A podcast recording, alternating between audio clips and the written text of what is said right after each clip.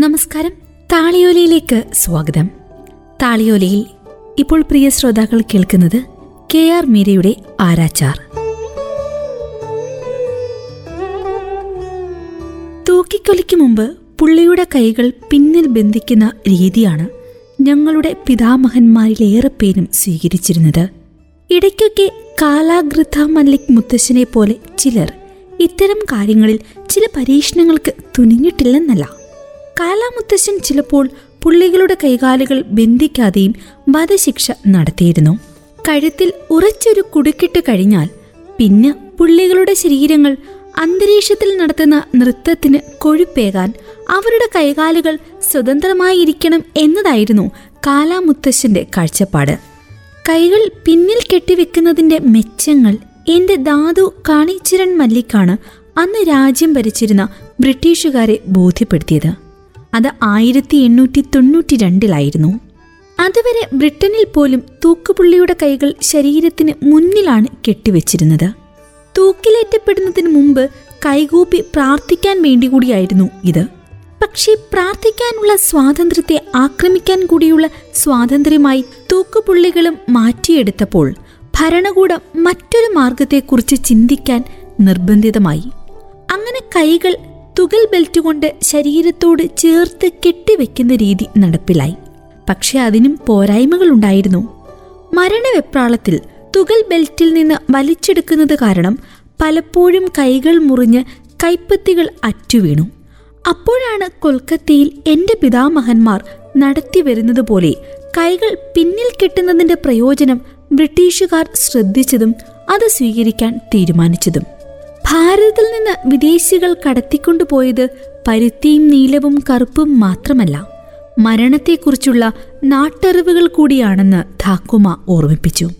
അക്കാലത്ത് വധശിക്ഷയ്ക്ക് മുമ്പ് സ്ത്രീകളുടെ കാലുകൾ മാത്രമേ കൂട്ടിക്കെട്ടാറുണ്ടായിരുന്നുള്ളൂ. അതിന് കാരണം കാദംബരി എന്ന സ്ത്രീയായിരുന്നു. അവരെ തൂക്കിലേറ്റിയത് മോഷ് പിതാമഹനായിരുന്നു. പക്ഷെ അവരെ തൂക്കിലേറ്റിയപ്പോൾ അവർ അവസാന ശ്വാസത്തിനായി പിടഞ്ഞ് കാലുകൾ ഇളക്കി. അവർ ധരിച്ചിരുന്ന വസ്ത്രം ഉയർന്നു പൊന്തി കാലുകൾ അനാവൃതമായി. ആ സമയത്ത് ജനക്കൂട്ടം തൂക്കുമര ചുവട്ടിലേക്ക് തള്ളിക്കയറി. ഹാങ് വുമൺസ് ഡയറിയിൽ സഞ്ജീവ് കുമാർ മിത്രയ്ക്ക് മുന്നിലിരുന്ന് സംസാരിക്കുമ്പോൾ എന്റെ ശ്രദ്ധ പലപ്പോഴും പാളിപ്പോയി. ആജ്ഞ ധിക്കരിച്ച് ഞാൻ വീട് വിട്ടുപോയി എന്ന് തിരിച്ചറിയുന്ന നിമിഷം അച്ഛൻ എങ്ങനെയാകും പ്രതികരിച്ചിട്ടുണ്ടാവുക എന്നതാണ് എന്നെ അലട്ടിയത്. കാദംബരി വധശിക്ഷയ്ക്ക് വിധിക്കപ്പെട്ടത് മറ്റൊരു സ്ത്രീയുമായി രമിച്ചുകൊണ്ടിരുന്ന ഭർത്താവിനെ തലക്കടിച്ച് കൊന്നതിനായിരുന്നു. അവരുടെ പേരിൽ രണ്ട് കുറ്റങ്ങളുണ്ടായിരുന്നു. ഒന്ന് ദൈവത്തെ പോലെ കരുതേണ്ട ഭർത്താവിനെ വധിക്കാൻ തുനിഞ്ഞു. രണ്ട് ഒരു പുരുഷൻ അയാളുടെ ജന്മത്തെ സാർത്ഥകമാക്കുന്ന രതിക്രീഡയിൽ മുഴുകിയിരുന്ന നേരത്ത് അത് തടസ്സപ്പെടുത്തി. ഇതിൽ രണ്ടിലേതാണ് കൊടിയ പാപമെന്ന് രാജസദസ്സിലെ പണ്ഡിതന്മാർ ദിവസങ്ങളോളം വാദപ്രതിവാദം നടത്തി. പക്ഷേ രണ്ടു പാപങ്ങളും ഒരുപോലെ നിന്നാർഹമാണെന്നും കാദംബരി ഏറ്റവും ക്രൂരമായ ശിക്ഷയാണ് അർഹിക്കുന്നതെന്നും അവർ കണ്ടെത്തി. അങ്ങനെയാണ് കാദംബരിയെ വധിക്കാൻ മോഷ് മുത്തശ്ശനെ വരുത്തിയത്. മതശിക്ഷയുടെ തലേന്ന് രാത്രി അദ്ദേഹം അവരെ സന്ദർശിച്ചു. അന്നത്തെ പതിവ് പോലെ അവരുടെ ഉയരമളന്നു. മണൽ ചാക്ക് വെച്ച് തൂക്കം നിശ്ചയിച്ചു. എന്തിനിത് ചെയ്തു മകളെ? അദ്ദേഹം കനിവോടെ അന്വേഷിച്ചു. ഞാൻ അദ്ദേഹത്തെ സ്നേഹിച്ചിരുന്നു. അവർ കൂസലില്ലാതെ മറുപടി നൽകി. സ്നേഹിച്ച പുരുഷനെ കൊല്ലാൻ നിനക്കെങ്ങനെ മനസ്സ് വന്നു? കൊല്ലുകയായിരുന്നില്ല. അവളിൽ നിന്നും അദ്ദേഹത്തെ രക്ഷിക്കുകയായിരുന്നു.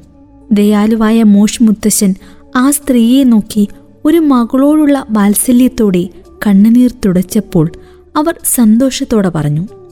എത്രയും വേഗം എന്നെ കൂടി അദ്ദേഹത്തിന്റെ അടുത്തേക്ക് അയക്കൂ. ആ സ്ത്രീ അത്രയേറെ ഭർത്താവിനെ സ്നേഹിച്ചിരുന്നു എന്ന് ഥാക്കുമ പറഞ്ഞപ്പോൾ അതുവഴി ടംബ്ലറിൽ വെള്ളവുമായി കടന്നുപോയ അച്ഛൻ അമ്മയെ നോക്കി. പരലോകത്ത് പോലും അയാളെ സന്തോഷമായിരിക്കാൻ അവൾ സമ്മതിച്ചില്ല എന്ന് മുറുമുറുത്തു. അതുപോലെ ഉള്ളവന്മാരുടെ ബീച്ച് മുറിച്ചെടുക്കണമെന്ന് അമ്മ ചുട്ട മറുപടി നൽകി. തൂക്കിക്കൊല്ല തൊട്ടടുത്തെത്തിയിരിക്കുകയാണ് ചേതന.